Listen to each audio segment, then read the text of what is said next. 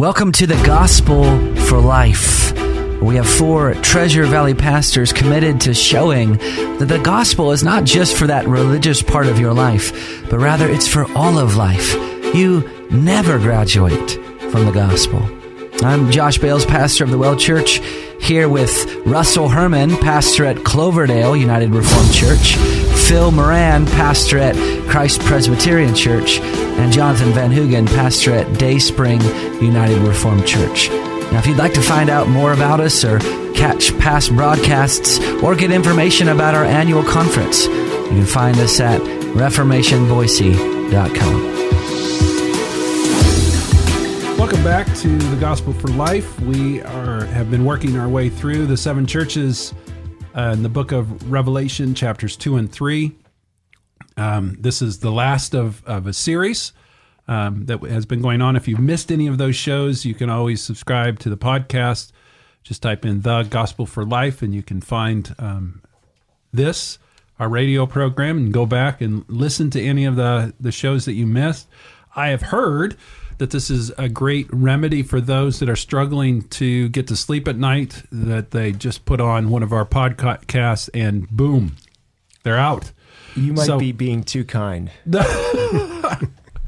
so, does anybody want to just take a quick second or two to just remind us why we care about this section of scripture, about these letters that were written 2,000 years ago to these churches in Asia Minor? Well, these letters are timeless and they are written to specific historical churches uh, that really did exist in Asia Minor, um, what is what is modern Turkey, um, and uh, these are letters uh, inspired by the Holy Spirit, the the voice of Jesus speaking to His church.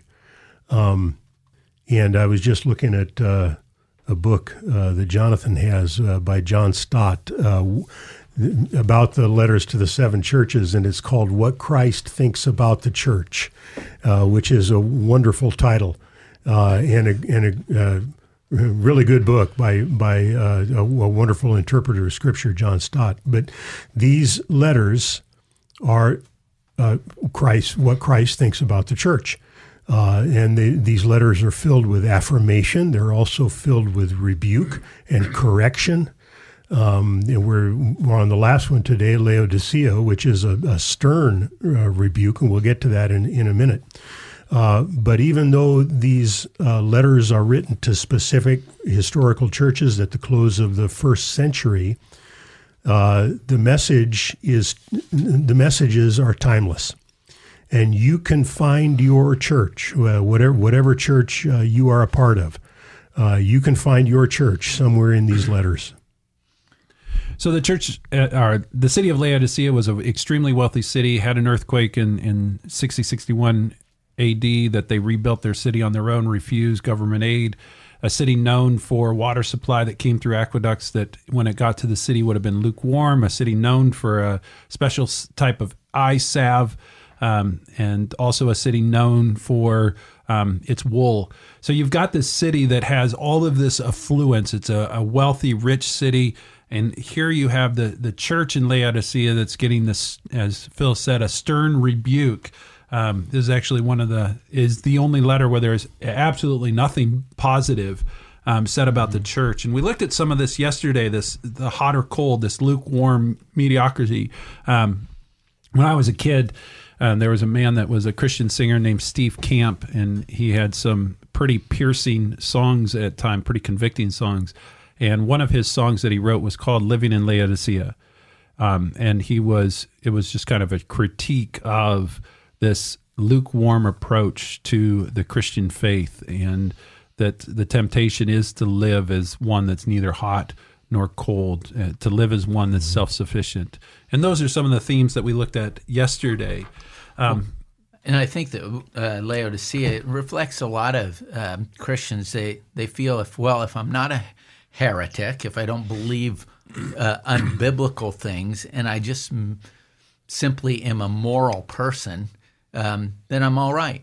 And and there's a you know there's a there's a you can almost see that you know they're they're not you know, there's no rebuke for them of adopting a heresy, and there's no rebuke for them as an evildoer, or they have no problems of persecutors necessarily. They just, you know, they basically are a Christless church, you know, of, of just a mere morality. Yeah, I, I think we better read the letter. Let's do it. Yeah. Uh, let me go ahead and read it. Um, this is Revelation chapter 3, beginning with verse 14. And to the angel of the church in Laodicea, write the words of the Amen, the faithful and true witness, the beginning of God's creation. I know your works. You are neither cold nor hot. Would that you were either cold or hot. So, because you are lukewarm and neither hot nor cold, I will spit you out of my mouth. For you say, I am rich, I have prospered, and I need nothing, not realizing that you are wretched, pitiable, poor, blind, and naked. I counsel you to buy from me gold refined by fire, so that you may be rich, and white garments, so that you may clothe yourself, and the shame of your nakedness may not be seen, and salve to anoint your eyes so that you may see. Those whom I love, I, repu- I reprove and discipline. So be zealous and repent. Behold, I stand at the door and knock. If anyone hears my voice and opens the door, I will come into him and eat with him, and he with me. The one who conquers, I will grant him to sit with me on my throne, as I also conquered and sat down with my Father on his throne. He who has an ear, let him hear what the Spirit says to the churches. So we dealt with some of the indifference of the church, the the lukewarmness of the church. Um, yesterday, we, we dealt with the the self sufficiency, at least in part of the church. So I mean, I just want to summarize some of that by just saying those could be probably some of the most serious um, issues any church at any age will deal with mm-hmm. indifference, and self sufficiency. Mm-hmm. Um, and it really goes back to what Jonathan just said a minute ago. It, it really takes Christ out of the church. Yeah. It becomes a Christless church in because of indifference, because of self sufficiency. Um, not any glaring issues in the church, really, um, but they are glaring issues when you strip Christ out of out of the church in a, uh, kind of this indirect way. Mm-hmm. Well, and, and the reason that they were self sufficient or, or under the illusion of self sufficiency was because of their wealth. Um, Laodicea, an extremely wealthy city. And uh, I, I think in many ways uh, this uh, letter uh, is one of the most timely to the contemporary church in the United States of America. We live in a very wealthy country. Um, we, uh, as Americans, uh, we um, we pride ourselves on being successful and having it all together, and uh, we pride ourselves on being self-sufficient. We can come under the illusion because of our wealth, because of our comfortable lifestyles. We can come under the illusion, hey, I must have it all together. Hmm. I have no need. Uh, yeah, you know, uh, Jesus can be like a little, a little bit of uh, spiritual seasoning on on my life to make a good life better. Yeah, and it's interesting that you see in this church that seemingly is is not in a in a great place at all. Just the graciousness of Christ in verse nineteen. Yes, those whom I love, I reprove and discipline. Um, Jesus could have come to the church and said, I'm done with you. You are different to me. You think you can do it on your own? Okay, then fine, I'm done. Mm-hmm. But he comes and he says, No, I love my church. Right. and I'm going to discipline my church with the desired outcome of repentance. Yep. You know, um, uh, Revelation 3:20 is a very familiar verse Behold, I stand at the door and knock. If anyone hears my voice and opens the door, I will come in to him and eat with him, and he with me. That's often um, that verse is often quoted as as an invitation uh, to uh, make a commitment to Christ. And I don't think that that's a, a, a misuse of the verse, but in its context in the whole letter, uh, this is not Jesus knocking on the door of, of a single heart. This is Jesus knocking on the door of his church. And he's not going to break the door down.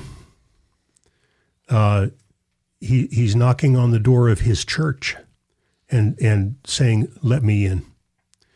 Um, and it's out of love. As, as, you as you were saying, Russ, he, those those I love, I rebuke. And it really is dealing with our communion with Christ, our fellowship with Christ. Mm-hmm. It's a relational. It's not a um, like in my house growing up. There would we actually had a, a painting of Jesus outside of a door with yes. no handle on the outside yes. of the door, and Jesus knocking on this door with the implication of that this is an evangelistic text. Right. Um, I don't think it's an evangelistic text. I think it's a fellowship relational text. Yeah, mm-hmm. it's it, it's talking about a renewal of relationship here. It's talking mm-hmm. about a, a, you know this covenant commitment um, between uh, the church, the church, which is the bride of Christ, and and Christ, the bridegroom. He's he's come to the church.